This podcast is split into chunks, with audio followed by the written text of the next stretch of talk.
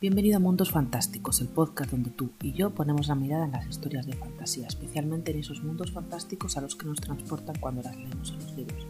Aquí estás con Sayen y vamos a pasar juntos un ratito divertido. Este es el episodio 14 de la temporada 2 y vamos a hablar de ¿Para qué escribes? Quédate conmigo y abre la puerta a Mundos Fantásticos.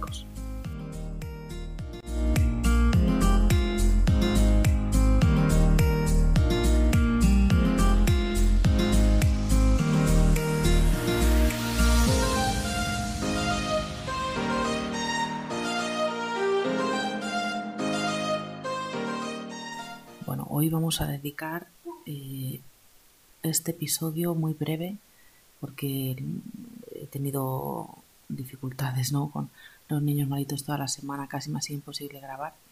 Así que saco un ratito para comentaros eh, esta gran pregunta, ¿para qué escribes?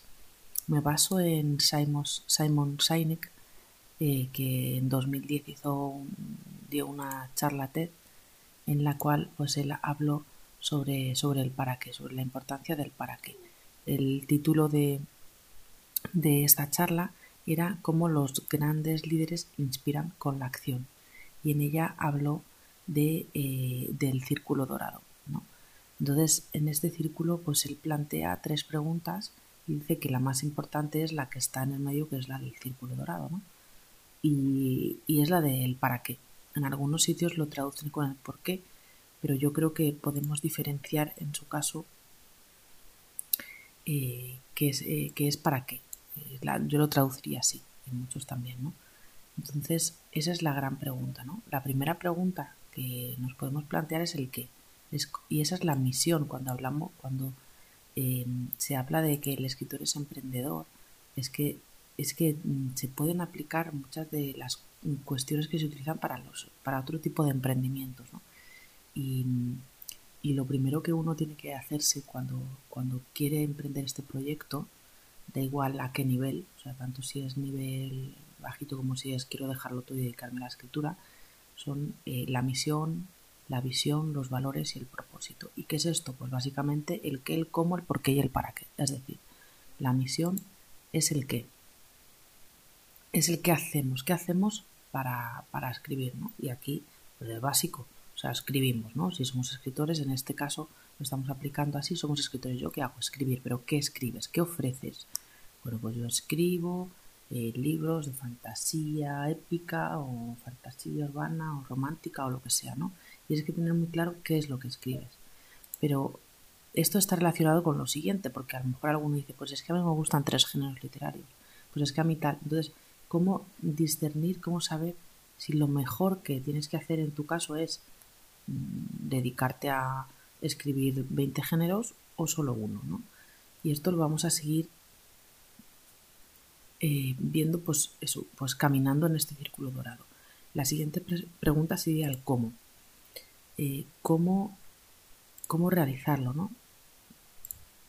Eh, ¿Cómo se hace? ¿Cuál es la propuesta de valor? ¿Qué estás ofreciendo con tu lectura? ¿Cuáles son tus procesos? ¿Qué es lo que te caracteriza dentro de, pues de, de tu escritura, porque habrá una serie de cosas que, te caractericen, ¿no? Eh, en torno a cuál es tu personalidad, eh, cómo comunicas, cómo son tus personajes, eh, qué es lo que aportas de valor, cuáles son, tus creencias y principios que se ve a través de esa escritura y eso te va a hacer único con respecto a otros escritores. O sea, si cuando preguntamos es qué es lo que te hace único como escritor, pues muchas veces lo que estamos preguntando es eh, cuáles son tus valores, cómo, es el cómo, el cómo, cómo lo haces, cómo escribes.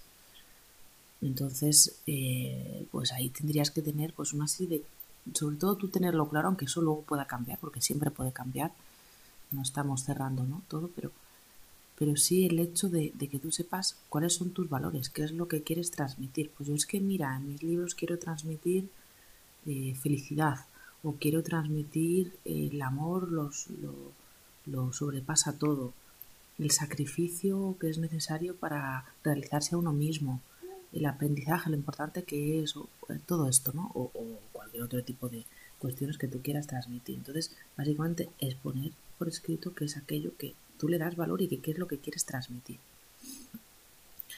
La siguiente pregunta aquí eso, pues muchos dicen el por qué. Esa sería la visión. El por qué es eh, qué impacto quieres hacer en el mundo, ¿no? por qué haces esto.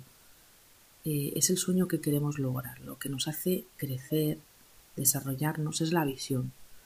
Es por lo que trabajamos a largo plazo. ¿vale? Y es lo que nos mueve, nos motiva a hacer lo que queremos. Es verdad que la motivación hay que, para que la motivación sea fuerte eh, y no perdamos las ganas, ¿no? Eh, pues muchas veces lo que necesitamos es eh, hábitos, esto ya lo hemos hablado otras veces, ¿no? Sin embargo, por mucho que tú tengas hábitos y tal, si no tienes un porqué, si no tienes una visión, un propósito eh, único, pues entonces es posible que las cosas se quedan pues así, ¿no? Bajito, ¿no? Entonces aquí sería un poco a largo plazo que quieres conseguir. Y, puede ser todo lo, lo atrevido que quieras. Pues quiero mm, ser un superventas. A lo mejor lo puedes conseguir o no, pero tienes que saber cuál es esa visión. Y por último, el para qué. El para qué es lo que, según Simon Sinek, es lo más importante. Y de hecho sería lo primero. ¿Por qué sería lo primero? Porque es, es básicamente eh, pues aquello que, que tú estás ofreciendo o sea, aquello lo que quieres conseguir es el propósito. Y aquí, de hecho, algunos te preguntan que te hagas tres veces la pregunta ¿para qué? ¿Para qué quiero escribir libros de fantasía eh, con este método? Bueno, pues para inspirar a otros o para lo que sea, ¿no? Tu, tu primera respuesta. Vale, la siguiente pregunta es ¿para qué quieres inspirar a otros? Pues para motivar un cambio en este sentido. Vale, ¿para qué quieres motivar ese cambio? Para, entonces, que te hagas esa, esa pregunta tres veces. ¿Para qué? ¿Para qué? ¿Para qué? Y al finalizar todo esto, cuando hemos conseguido responder a estas cuatro preguntas, primero, con, primero empezando con el para qué, luego con el por qué, luego el cómo, luego el qué, em, podemos llevar a poner cuál es nuestra propuesta de valor. Nuestra propuesta de valor es ayudo a tu nicho, a tus lectores, a los lectores de fantasía, a conseguir un resultado que sería eh, pues ese es lo que quieres conseguir con tu propuesta de valor, ¿vale? Eh, aparte de eso, o sea, una, vez que sabemos qué es el para qué, lo bueno de esto es que nos puede orientar para tomar todo tipo de decisiones eh, con respecto a nuestra escritura, lo que comentaba antes, ¿no? ¿Cómo sé si tengo que elegir solo un género o puedo escribir más de un género? pues con tu para qué.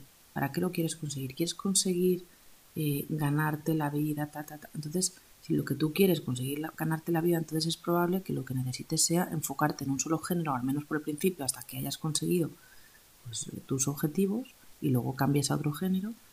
Em, más que nada, ¿por qué? Pues por, por, las razones que implica escribir un solo género, que cuando un lector te lee, pues sabe que tiene otros tienes un catálogo de otros libros parecidos, entonces si tienes lectores de novela negra y tienes siete novelas negras, probablemente vayan leyendo una tras otra tras otra y esos sean ingresos para ti. Ahora, que si tu para qué es, mira, yo es que me quiero divertir, quiero aprender o quiero tal, o sea, depende de lo que sea tu para qué, sabrás si tienes éxito o no y también sabrás qué pasos dar en el camino. Para que si tú quieres Mm, volvemos a lo de antes, si en tu para qué es que quieres ganarte la vida, entonces es posible que le tengas que dedicar más tiempo a redes sociales, a publicidad, a un porcentaje mayor de tu tiempo que dedicas a la escritura, a otro que lo que quiere es pues, presentarse a concursos porque le gustan los concursos o quiere conocer gente, le gusta el mundillo, lo que sea, ¿no? Entonces, también a la hora de dedicar tu tiempo a unas cosas o a otras, pues tendrás que dedicarle que, que, tendrás la respuesta, ¿no? Pues si quieres escribir más o mejorar más, pues le tendrás que dedicar más tiempo a la escritura o a formación o a tal. Si quieres, espero que todo esto os haya servido para, para aclarar algunas cosas. A mí me, me gusta mucho una cita de Simon Sinek que dice el liderazgo requiere dos cosas, porque ahora habla mucho de liderazgo. El liderazgo requiere dos cosas, la visión de un mundo que aún no existe y la habilidad de comunicarlo. Pues aquí yo puedo parafrasearlo, ¿no? Es decir, el escritor requiere de dos cosas, ¿no? La visión de un mundo que aún no existe y la habilidad de comunicarlo. O sea, hace falta esto. Estáis escuchando de fondo a mi bebé que está ahí tranquilito. Espero que no os moleste porque no tengo otro momento de hacerlo. te haya gustado el episodio de hoy. Déjame tu respuesta en comentarios. Ha sido breve, pero bueno, eh, creo que es una pregunta muy interesante que tenemos que hacernos. Me encantaría saber qué opinas. Recuerda que si quieres un nuevo curso de cuatro sesiones de Kickstart, tu universo creativo para escritores perdidos, lo puedes conseguir en mi página web www.sayen.com muchas gracias por escucharme, por llegar hasta aquí. Si te ha gustado este episodio, dale un poquito de amor a mi podcast, saluditos de mi bebé y nos despedimos por hoy. Te deseo un feliz día y quizá nos veamos en algún mundo fantástico.